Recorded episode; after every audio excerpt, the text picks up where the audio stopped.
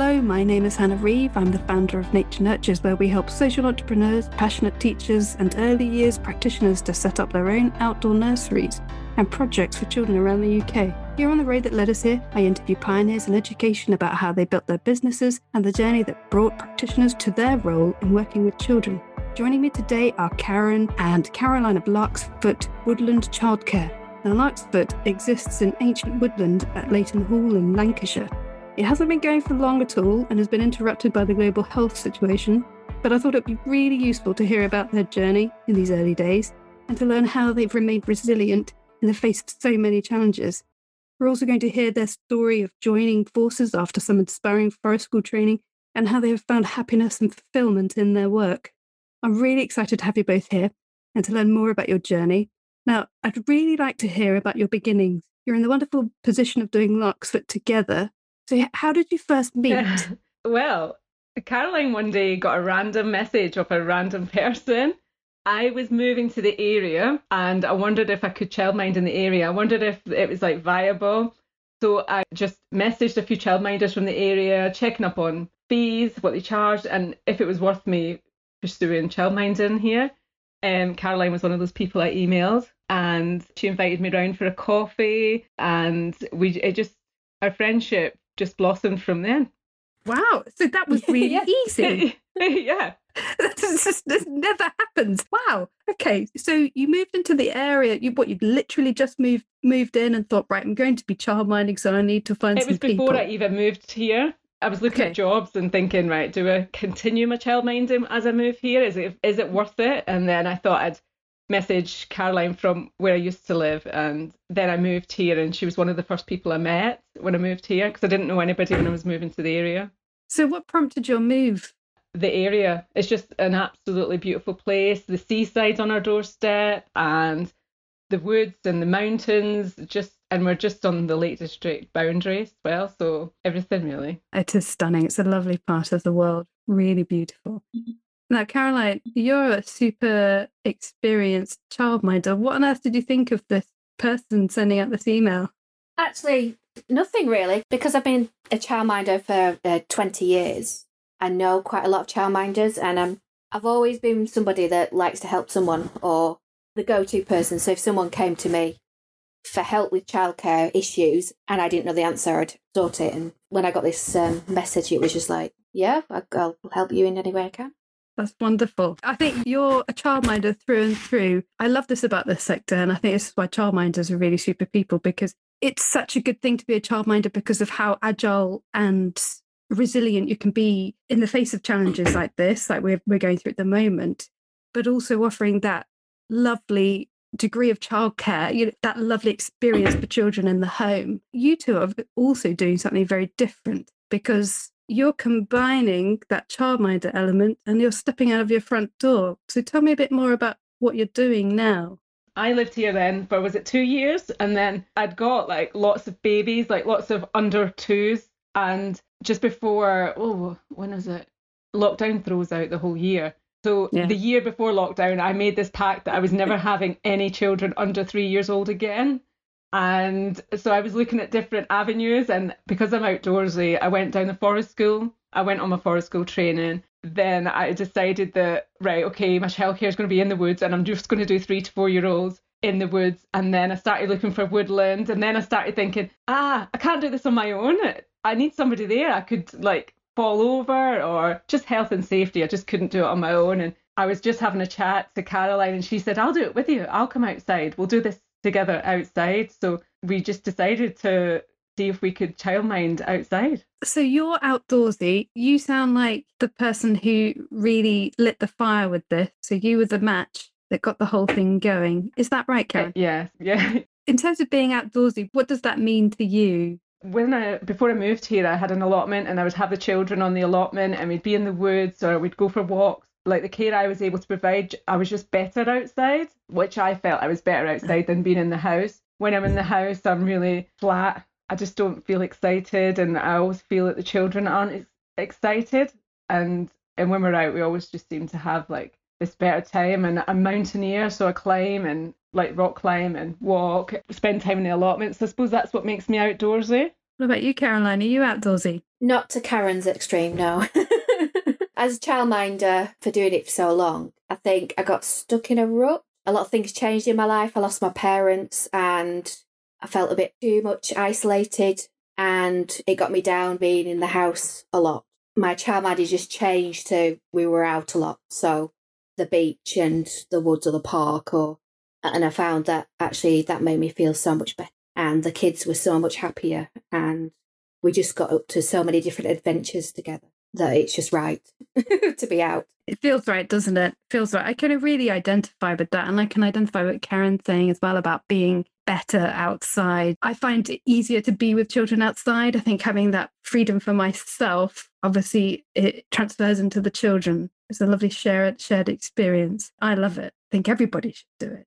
It's interesting to hear the, the different degrees of outdoorsiness because the reason I'm asking that is your setting, the Larksfoot setting itself, so over at Leighton Hall, that is fully outdoors, isn't it? Although I've just seen your exciting news that you've now got a yurt. Yes, a beautiful Mongolian yurt. It's authentic. It's got um like horsehair around it, like ties are all horsehair, and all the paintwork's just beautiful. And that came from a, a grant that Leighton Hall won, and um, to try and keep them alive through COVID so try and keep mm. their business running and that benefited us because we they wanted to support another business and that we use their site so yeah we're so lucky fantastic let's go back again and understand so you've met each other you've decided this is a really good idea to do this or try this how did you go about finding Leighton Hall? How did that happen? I was on my forest school course and I was like, I don't know what to do in my life. Um, I don't know where it's going. And then it sort of unfolds and I phone lots of people, asking people what they've done, um, how they managed to run after school clubs and things like that. And so I just thought, well, I'll just do what I'm good at. I was just went to social media, asked anybody, have you got a woodland in your garden that you don't use anymore? Or do you know anybody that's got a woodland? And and then we like had two places lined up and and then that's when Caroline came on board and we both went to Leighton Hall to see if they could rent us some woodland. So was Leighton Hall something that you knew about in the area? and not it didn't really come to my mind to use it although it's only a mile away from my house i didn't had never been there i like looked at it from the viewpoint but it was somebody at school who works there that suggested it. Just seemed like the great place to go and just have a look and see what came from it. So caroline when i when i asked that question you smiled knowingly. So there must be a story behind that. Tell, tell me what happened. We just went for a meeting yep. and we just thought we were going to see like a lady in an office or something. And it was actually Lucy, who uh, her mum owns Leighton Hall, and um, and she was just so excited and said yes, and the talking and let's do this, and we can do this, and we can do this, and we could do this, just got bigger and bigger and bigger and more exciting, and yeah, it, it happened so fast. I think I can't believe that it's been near, you know, it was September, yeah. but before then that, that we're doing it now. Well, that's fantastic. It really helps when you have landowners who who get what you're trying to do because they're so important, especially in those early days. So, do you have a lease with Lucy? What's the arrangement? How is that set up? We rent off uh, off Lucy. She just charges us so much a day, depending how many days we want to be on site. Right. So you ha- okay. So she charges you a day rate, and either you're not there every day at the moment. So tell me about how that's set up, Karen. We're there three days a week. So within when we were changing, it was mostly lockdown that made us decide how we wanted our lives to be. So it wasn't just about the children, it was also about us and our needs. We're getting a little bit older now. I don't want to be looking after young children five days a week or four days a week because it's exhausting. Um, so we made the decision that actually we could afford to work three days a week. And then if we are feeling good, that all comes out in what how we teach and spend our time with the children. So we do three days. It was going to be two and then have one day at home. But then COVID, we were just so sick of our houses and we just thought, look, can we just make this work three days and never have to childmind all day in our house? So uh, we made it work. And then what's the setup then for Ofsted? So are you registered as a, a nursery or are you registered as childminders? What's that setup? So we're registered as co-childminders and we have 50-50. So 50% at Leighton Hall and 50% at Karen's. And then how does that work for you in terms of like you're going to obviously have the after school or the before school? How does that work for you, Karen? So we could get maximum time in the woods and less time in the house. Um, I have before school children, so that's how our 50% works. And then after school, and we just leave Leighton Hall at two o'clock so the, in time for the school run and sorting everybody out. And then Caroline obviously works from my house within that those times, and then that's how our registration works because they're really strict on their 50-50. So if you Yeah. Ofsted are really like you've got to be 50% here and you've got to be 50% in your house. So when we added up all our numbers, it worked out that actually the wraparound care that I, I was providing actually fitted in quite nicely with the hours. And if we were going to be, oh, say we wanted to be at Leighton an extra hour a day, we'd just have to find an, another day within the week to get that extra day maybe at my house. It's a really interesting setup, and I haven't come across it before. I've come up with co childminding, but not making it work in this scenario where you're having to. Do you have to drive there? Do you have to drive to the site, or can you walk? Because you said it was a mile, didn't you? Yeah, I had it's a it's an hour's walk from me. Um, it's an, a one mile drive from me, and I don't make the children walk because it's up a very big hill. It's Yeah. like a huge big hill. We would never get to the woods. It'd be time to come home by the time we got there. and then Caroline, she lives about 15 minutes away from my house, so she has to drive. Exciting. I'm really passionate about child led and how I love the ethos of Forest School. And I love that it's something that you do over a long term period. And it was really great that we could offer a long term Forest School for our children so we could see the progression and the benefits of it. And that really fitted in with how I was child minding. So I would be really child led and I'd spend a lot of time observing the children and really their choice. Like I dabbled a little bit with a thing called in the moment planning which mm-hmm. is so I dabbled in a bit of that, and forest school just seemed to be a better fit for me. I love child led. I love in well planning in the moment, in the moment planning, whatever you want to call it. Anna Ephgrave's piece that she's put together, absolutely brilliant. If you don't know about it, do have a look at it. Yeah, she's really good, really good. I did some training with Anna on one of her courses, and that's what I did at my house. we have had this conversation um, a lot because I mean Caroline's she's got the level qualifications that we would need to be a nursery.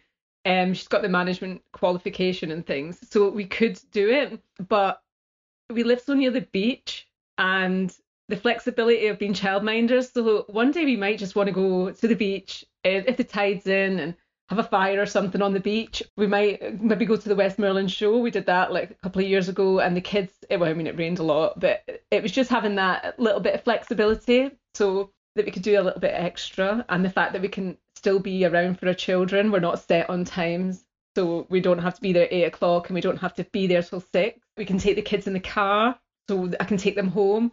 If something happened at Leighton, maybe I had the plumber coming round and I was like, oh, I'm just going to have to go home to my house to get the plumber sorted. We really like the fact that we can still be flexible like that, but we it's a never say never. Mhm. but at the moment, it fits in because my son's still my son's eight and he's he can't walk home yet from school. Right. So you like the flexibility, it fits in with your lives right now. It, it sounds like it makes a lot of sense for where you are right now. Be interesting to revisit you in a few years' time and see uh, how that's developed. Now, because you're childminders as well and the setup you have, how many children can you have at Larksfoot then out in the woods?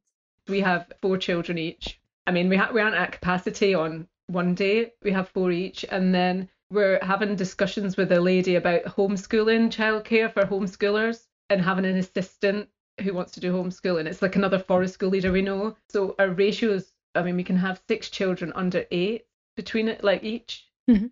but we'd only have four under five. And then we could have a couple of seven year olds, for instance, Mhm. on top of that. So, and then if we have an assistant, the assistant has six under eight as well on their ratio.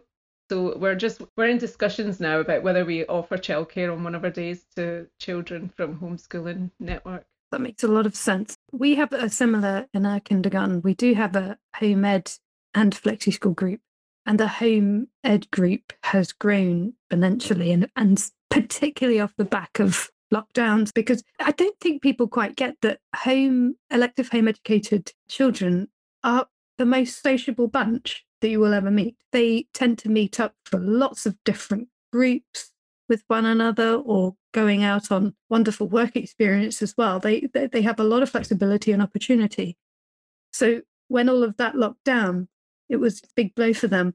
So being able to set up something like you guys have done and to offer that to those children coming and spending time in the woods, it's a really valuable thing and, and is valued by those families and certainly our families here in here in our county in Worcestershire. So I would say go for it. And anyone, you know, anyone else who's looking for that expansion, if your registration allows it, I absolutely do it. Makes complete sense, doesn't it? Yeah, and we find that um, all the different age groups work really well together. Yeah. So the older children mixing with the younger children and vice versa. It really works nice with the flow. I mean, our social, our little group and their social skills are absolutely amazing. And like a lot of the time we're sat around watching because they've been together for such a long time outside. Their social interactions are just brilliant now. And sometimes we're like, oh, we'll just do a bit of gardening while they're just all being doing their thing. It's just, it's just brilliant and that works really well in those in the non-covid times because at the moment we're a bit restrained by the guidance that is separated for the under fives and over fives at the moment so if you're a setting and trying to do that on a slightly bigger scale it just becomes more challenging but uh, uh, possibly for you guys it's a little bit easier because as you're finding childminders you you have that flexibility which but it's something just to be aware of and have a look at how do the finances work for you guys so obviously you're setting up your 50 50 childminders. How do you split the fees? How does that work? We just half it. We just, we, yeah, we just half it. It's just 50 like, 50. we work the same amount of time, really. So, So do the parents pay into? How do the parents pay? Do they, you know, does one pay you and then another pays Caroline, or how, how does that work? no, Right. everybody pays That me makes sense. and then I pay Caroline. In all seriousness, I really do think setting up any kind of business, but specifically in this sector, doing it with someone else at the scale that you're both getting to that point of, like when you get to full capacity, you are, I know you will, you might not be thinking about it now, but you will be thinking, okay, we need to go to the next level. So, what, what are the steps that we need to take now? And I think to do that on your own, it limits you in terms of what you're able to do. But if that fits in with your life, that's fine. But to take on so much responsibility and do it on your own is it's blows my mind that people do this on their own. It really does. I think when you start having more and more of those children, and then you start having assistants, you know, you've got payroll, counts all sorts of things to do. It just feels like a an insurmountable task if it's you on your own. I love how you're doing this because you're doing it a very wise way. You've broken it down into stages. You've started as an independent childminder. Now you've come together. And then one day you might go to the next bit, whatever that bit might be, but you will because you both have that passion. Like I see it in you both, and I can hear it really comes across in your story. And I think it's really interesting to hear from both of you how you talk about how making this change to working together has made you happier, better at your job, to have that sense of fulfillment restored. What's been the journey like to get there? Well, oh, we had COVID in the middle of it. So we made, we had our, I think it was January of 2020, we had had the meeting with Lucy to get the the spot. And then we, at the time, we were proper, proper in the woodland.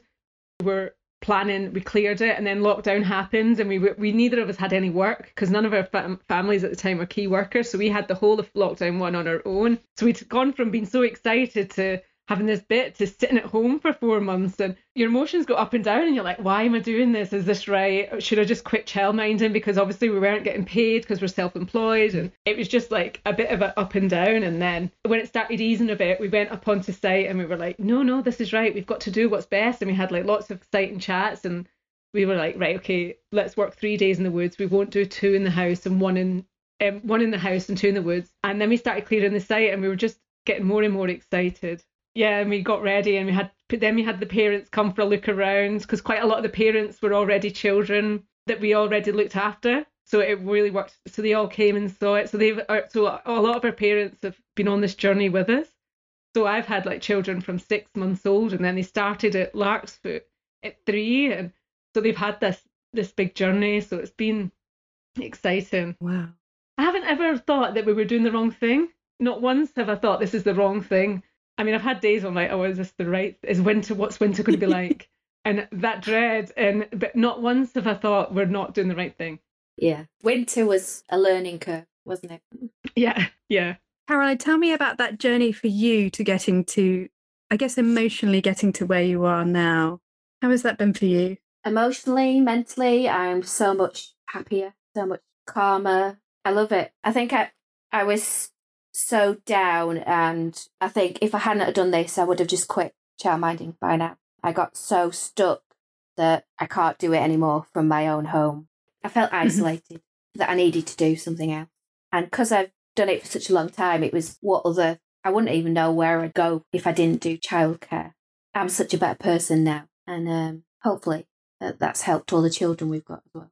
Like I said earlier on, I'm an excited puppy. And I'm like, oh, we'll do this, and we'll do this, and we'll do this. Ah, I get excited. And then Karen's like, okay, we'll do that. But what's the first thing we need to do? Let's go back to the no, day like number one, and then so that's how it works. And it's nice to see the change in Caroline throughout this. So um, the conversations we had through lockdown and the plans we were making, it was really like exciting because I'd spent the previous year we'd been doing a lot of stuff where we take the children to the beach. She'd listen to me saying, "Oh, I've had this phone call with this guy about school club and wondering how he charges like fifteen pounds a child and how does he afford it and those sort of things." She'd listen to all my chat and then she's, I'll do it with you. So seeing the change from in Caroline along this whole journey has just been like great. And the fact that she now winds me in and reins me back, and then she's very organised with the paperwork. I think she really enjoys the paperwork, weirdly. No. But No. she's very good at it. so it's nice. And she's like a mum as well. Sorry, Caroline. You are my friend, but you are like a mum as well.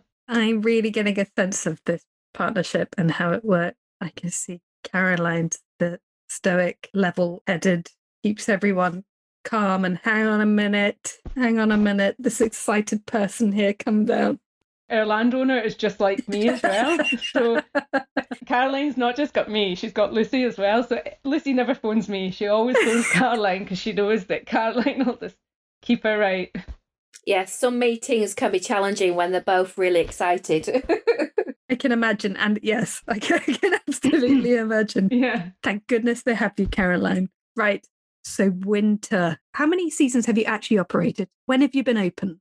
Um, we opened in September, so we've had autumn, winter, and now today's the first day of spring, but it's felt like spring for about three weeks, something like that. Three So, you had, right. So, you had, are you talking, hang on, where are we? Uh, you're talking September 2020 that you opened. Is that right? Yes. So, Yeah. like you're saying, you'd lose like a whole year because because of the pandemic. yeah. So you opened September 2020. Now, what we're finding, and a lot of people say this is down to climate change, winters are wet. They're cold and they're wet. And our summers are getting drier and drier. Now, as a forest school, who during those seasons that you're talking about, where you've been pretty much fully outdoors, I think you had a bell tent, didn't you, for a bit? At what point did you get the bell tent? We got the bell tent in August and we got it set up for visits. We felt we just needed it to look a little bit parent friendly for visits. And we thought we needed the tent and then that would reassure parents about how their children were going to be in the winter. Very, very sensible. Um, Did you have any means of heating the bell tent? we were going to, but no. We've managed the winter through the use of Leighton Hall's unused tea room and out in the woodlands. So that's that's how the winter Brilliant. came. You have had to really look around at what's available. You've made absolute use of the times that you're in and the fact that there needs to be something available. You've used that time as an opportunity to learn how you're going to do the next winter. Because that has been really telling, hasn't it? Because it is challenging. And there are children who do get cold. And once children get cold, it's very difficult to warm them back up and to bring them back. It is a really big one to think about. And I think when somebody comes to me and says, I'm going to set this up, I think we can do it fully outdoors. We might just have a tent. I think I would be, what would you guys be saying to them? the tent would need an insulated floor. It definitely needs like a stove.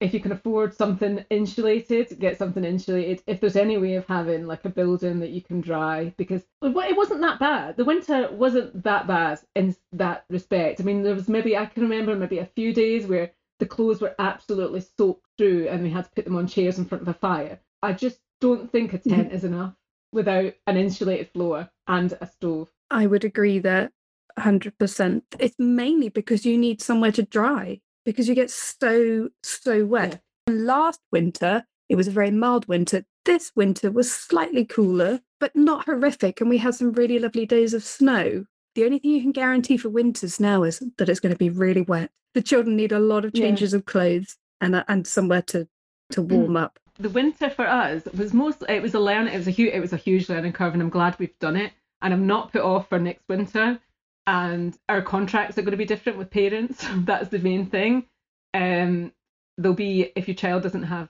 neoprene boots, they can't come. You know, they've got to agree to that. They've got to sign for it. I mean, obviously these things are expensive, and we're hoping that maybe we can buy the stuff of the children that are maybe going to school or growing out of it, and then we can offer it to other children that may be struggling financially, but they can't come in wellies, eh, which has happened. So we've had days where we've had all the children that have just had wellies maybe sat under the tarp, and we've had like hand warmers within snoods on their feet and like taking socks off, put them down our tops. We've had lots of gloves down our tops, so we can change hands over and put warm gloves on them because they're all like warmed and we've just had lots of those little woolly mittens, you know, they're really cheap thin ones, and we've just been swapping them over. And but it is definitely in and things like proper waterproofs. If we can maybe manage to get other waterproofs on our stock, but we've had children not even having proper waterproofs, yeah. like just like a coat that just as soon as it rains it soaks yeah. through, and so that's it. We've that's the biggest learning curve for us is actually they need to sign an yeah. agreement because that's really sensible. Is is the kit? Um, a lot of places do as part of the registration, they have a registration fee and it includes some kit. And that can be really good at having a bit of control over the quality of the waterproofs that are on offer. Um, I would highly recommend Didrikson's. I think those are really good sets, like the Waterman sets. They're easy and they're two piece sets for those children who find it hard to, you know, if you've got an all in one, it's tricky to go to the toilet, isn't it? We found this yeah. year that it's one, been one of our very best years in terms of children having the right kit. And that's taken us six years, six years to get to that point. and I think, to be honest, I think it's mostly because we've been very clear with them about we're going to be outside. So they must have the kit. And then we've also given them a kit list with links of where they can buy this stuff. And also eBay, Facebook Marketplace, you can get the stuff secondhand. It's really, really, you know, you can yeah. get it affordably. I think it's also a really good idea to have on your in your stock some kit that you can give to those families, you know, that really can't afford to buy secondhand. But you know, those are the ones yeah. that, that really do need it. Do you have a registration fee or anything like that, or people just sign up to a contract? Yeah, they sign up to a contract. We hadn't really spoke about that. We just accepted people like we'd normally accept them within the house. And I have seen people having a registration fee, and I think that does cover the supply of yeah it is and, and it could you know it doesn't have to be a lot but as long as it covers you purchasing the stock it allows you to have a lot more control over the stock the quality of the waterproofs because there will be people who just turn up in something cheap from aldi which is fine but you're going to have to layer up and layer up and layer up and they're also going to get really wet so I recommend Didrikson's 100%. I even bought my yeah. own Didrikson jacket because there was a couple of kids with them and I was like, right, I'm getting one of those. I've just bought some dungarees and they're fantastic. I look ridiculous, but I'm so comfortable. So that's that's okay with me. Now, did you two know that you had this entrepreneurial streak in you, that you were going to go into business in this way? No. You're two no. ordinary people had an idea well, Karen, who had an idea and took everyone with her. yeah, it's not fun on your own. You've yeah. got to do it with somebody else. So, your biggest challenges, what would you say so far? You've learned a lot about the weather, you're prepared for next winter, you're going to have a fantastic summer. You haven't even had a summer yet. You missed it. No. Ah, oh, honestly, this is when you, you realize that those tricky times in the winter and learning that learning curve this is when the magic really starts to happen. This is where you're like, oh, this is why we're doing this. It's going to be amazing. oh, honestly, you're going to be so excited. Even Caroline should be bouncing. Oh, she does bounce. Yeah, because we've moved into this new site. It's a little bit different. It's it's got trees and stuff. It's more of a wall garden. And when we've got the yurt up the other day, you were like proper excited. You're like, Let, let's clear this bit. Let's clear this bit. Let's do this. Let's do that. So and the children have been involved as well. So we've moved into a new area. We've got this new yurt and um, and the children have been doing all the gardening with us. We're like, oh, let's clear this out and let's get this done. So it doesn't look parent friendly, but the kids absolutely love it. They oh. absolutely oh. love it. I think our biggest challenge was the pheasants. Like the gamekeeper was a bit upset about his pheasants. So um, we were disturbing them. So we've just moved a little bit out of the woods and we just visit the woods. Like we just, it's only a minute walk to the woods, isn't it? Like the proper woods. So um, we just visit it rather than be there all the time. What would you say, apart from the weather, then? What have been the biggest challenges so far? Or have there really been any? Ofsted was maybe our biggest challenge, even though it wasn't really a big challenge. We just weren't getting any clear information from them because we weren't sure about our registration. And then I got COVID in October, so we had to close. So by closing, it then triggered something within Ofsted. And then they were like, well, hang on a minute, what are you doing? And then as I was ill, we were getting lots of questions about where we were working and what we were doing. And we'd already asked them all these questions. And then they're like, well, we're just going to Oh, have to come out and see you and see what you're doing. And we were like, oh, okay. And this is all happening when I was recovering from COVID and stuff. So it was all very convenient and very Ofsted like. Ofsted lady met a very excited Karen. Although she was very keen. she was going, I can do that now if you want me to. I was like, Let's just see how we get on first before we. But yeah, I think it was sorting out our registration and how we could do it as childminders still and not become childcare Yeah. on domestic, non-domestic premises because that would be the Yeah. other option. I guess they'd be concerned because they like she's come and done that visit and they're relying on you to say but ultimately that's that's what your registration is and you're professionals and that's what you've signed up to do so you know if there is a change you'll be going back to them Yeah. so far i mean summer's going to wipe everything else off the map but what have been your highest so far We've had quite a lot. I think we've had quite a lot of highs. Yeah. I think the fact that I did my forest school six sessions for my training there, they were pretty high. But I think the grant to get our yurt was a big high, wasn't it? Because we were all really excited. Like e- us and Lucy and the, our relationship with Lucy is really building. So that's quite a high. We've helped her design our school offering, um, what she's offering schools and things. So we've been involved in that and just the network of people we, we're meeting, you know, and just seeing how happy the children are all the time. And the fact that we have children, they're like, oh, look at that catkin on that tree. And you're like, oh, how did you know that? And, you know, like this, that fact Yeah. that they're all That like lovely. taking things That in. really lovely. nut hatches, they were pretty cool. Sitting bird watching and there's like a couple of nut hatches were like coming down and then there's a tree creeper and um, the fact that the children were really excited about bird watching and sat and watched. The fact that there's a real connection to nature, the fact that we're seeing them really care about each other and everything else. I suppose that's all high. oh that's lots, beautiful there? what an answer it's really lovely to hear so let's take the lid off it what's the dream for this project my dream isn't world domination. I think we'd really like. Well, I, I I don't know about Caroline. I'd really like to offer this out to maybe children who are struggling in mainstream education and having them on a long-term forest school. I'd really love to have like slightly older children and seeing what they would get out of it. I think Yeah, We've talked about older children teenagers that there's nothing for them. There's not a lot for them to do. And to get them involved at different levels would be wonderful. Brilliant. Grassroots projects and innovations like this are really exciting to me. And I know that you'll make those things happen because you're two very determined, passionate, and able people. I think we probably know the answer to this, but what's been the driving force between your determination and your passion? So let's hear this from each of you. Caroline, what's been the driving force and the passion behind getting this to where it is or where it's going? Karen, she's so passionate about it that you want to get involved more and you want to see if you can help her to achieve what she wants to achieve. It just springs you on and goes, Yes, we can do that. Maybe not right now, but let's work up to it. we'll get you there. What about you, Karen? Where's all this energy and determination and passion come from? Um, I don't know. I think it comes down to when I was young. When I was younger, I got involved at school with a, a thing called Fairbridge. It was like taking children and you went um to maybe it was I went into inner city Glasgow and it was like these projects and the things that take you off the street kind of stuff.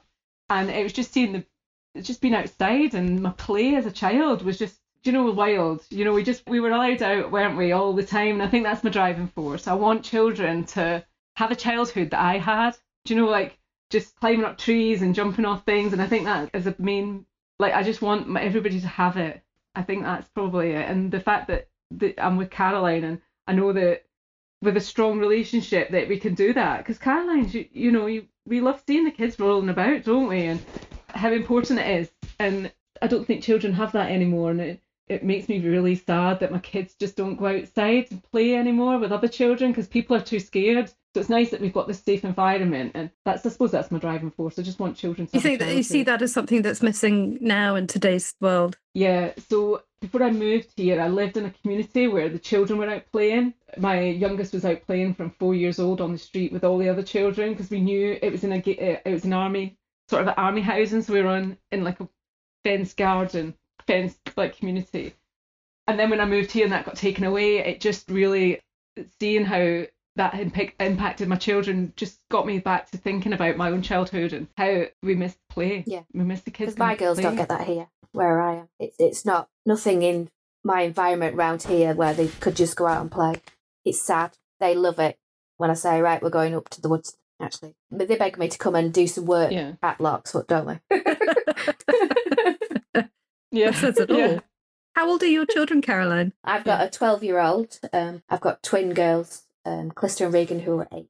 Goodness um, me, you're a busy woman. Yes, they keep me busy. They're full on. And you've got an eight year old, Karen, is that right? Yeah, I've my children are the same age, so I've got a twelve year old boy and an eight year old boy. Which is weird, isn't it? Yeah. okay, so but so you mentioned the army there. Were, were you in the army before childminding? Yeah, so I was in the army. I, I joined the army at 16 because I wanted to, like, so my main reason for joining the army was I wanted to do assault courses like, and like, that kind of thing. I don't know, that's a bit random, isn't it, to join the army and fight for your country because you wanted to play in assault courses. But um, yes, I did nine years in the army and then I left the army because I was getting married to somebody who was in the army still. So I thought if I wanted to have children, then both of us couldn't really be in the army. What corps were you in? What, what kind of work did you do? Um, I was in the Royal Signal, so I did telecommunications. Yeah, and then I went on to work for BT. So it's a real, and then people are like, and now you work with children. It's a bit of a real strange way to go, like a real turnaround. But um, I had my second child, and I was a stay-at-home mum, and I thought, oh, actually, I'd really like to do this as a job. Children don't backstab you; they tell you what they think to your face, and you know, like they're just honest and like they give it. They like so like every day is exciting and so i thought yeah working with children would just be um it's a natural progression. Army to caring for children. Who are your biggest supporters in your own lives? Um, so my mum like my mum and my aunties and like just my immediate family and my, well my husband. I like that your husband was right at the bottom of that list. Yeah. He does he does get it's a tough gig he's got a tough gig have they been, you know, when you said that you wanted to do this, were they supportive? He gets his house back and he hasn't got yeah. children in it. I think that was a huge thing for him. And what about you, Caroline? Who've been your biggest supporters? My friends, Karen, mainly. My children, who it's changed their life as well. And they've noticed the difference in me with them. that makes sense. Um, I've been at home for them since they were born, obviously, and childminded throughout. And I think they've noticed that actually it's okay if mummy goes out to work technically for three days a week, and they're, they're quite happy with that. But um, yeah, they love it. My partner, yeah, he just lets me get on with it. If I need help, he'll give it. If not, it just that's my work. he does his bit, I do my bit. What does a typical day look like for you at Larksfoot?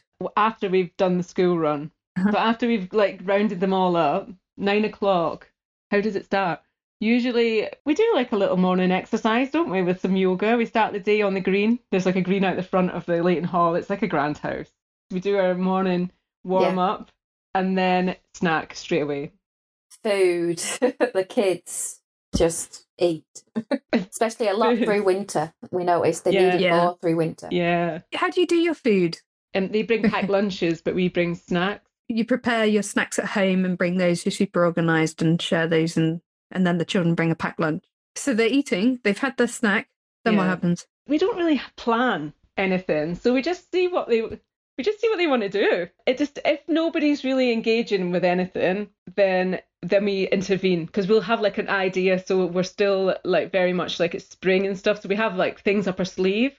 But quite often they they're quite they just go off and play. They do free play. So like we've got one boy who just wants to be in the hazel tree the whole time. He likes just being in the tree. And then we've got children that just either flutter about into little bits and they're usually digging mud. Like I think that's like our favourite thing just now. And then yes, a lot of it's just free play. I mean, I think since we've moved in, yeah. I think we've been in three weeks. We haven't done any planning at all, have we? Whereas through the winter we were doing more planning it was more like they weren't engaging in play very well. There wasn't any like real de- deep engagement. I mean, we do do story time and song time and things like that throughout the day, depending when we need it. But we tend to slot it in when it's needed, not a set plan. We have to do it here and we have to do this then, and it's all whatever they want to do or whatever they've come across. We explore it together. So there's not stop what you're doing, put everything down, come over here, we're going to read a story. No. No, no. No, story will be usually when somebody says, Oh, can you read me a story? And they're like, Yes, I can. And as you start reading a story, then the little gang come round and then you read it. They're all there.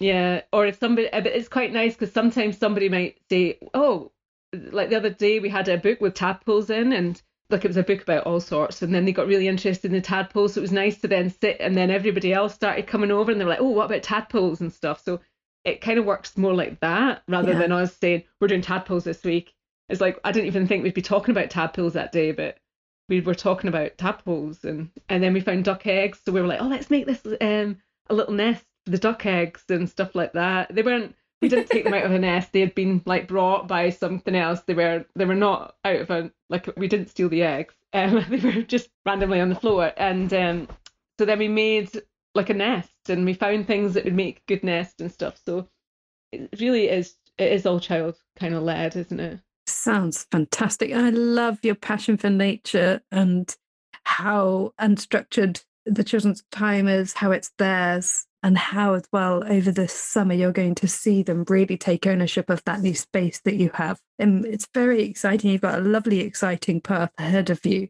And i'm really glad that that you agreed to share your story with us today. So thank you very much. If there are any aspiring listening to this who can identify with some of the things you're saying thinking oh, hang on a minute. I'd really like to do this. What would you say to them find find the right person to do it with. Caroline's really laid back and I'm laid back, and I think it fit quite nicely together because we haven't fallen out, we haven't had a disagreement. If maybe I'm saying something and Caroline maybe doesn't agree with it, she'll really be diplomatic about it, and she might find another way of like suggesting something else.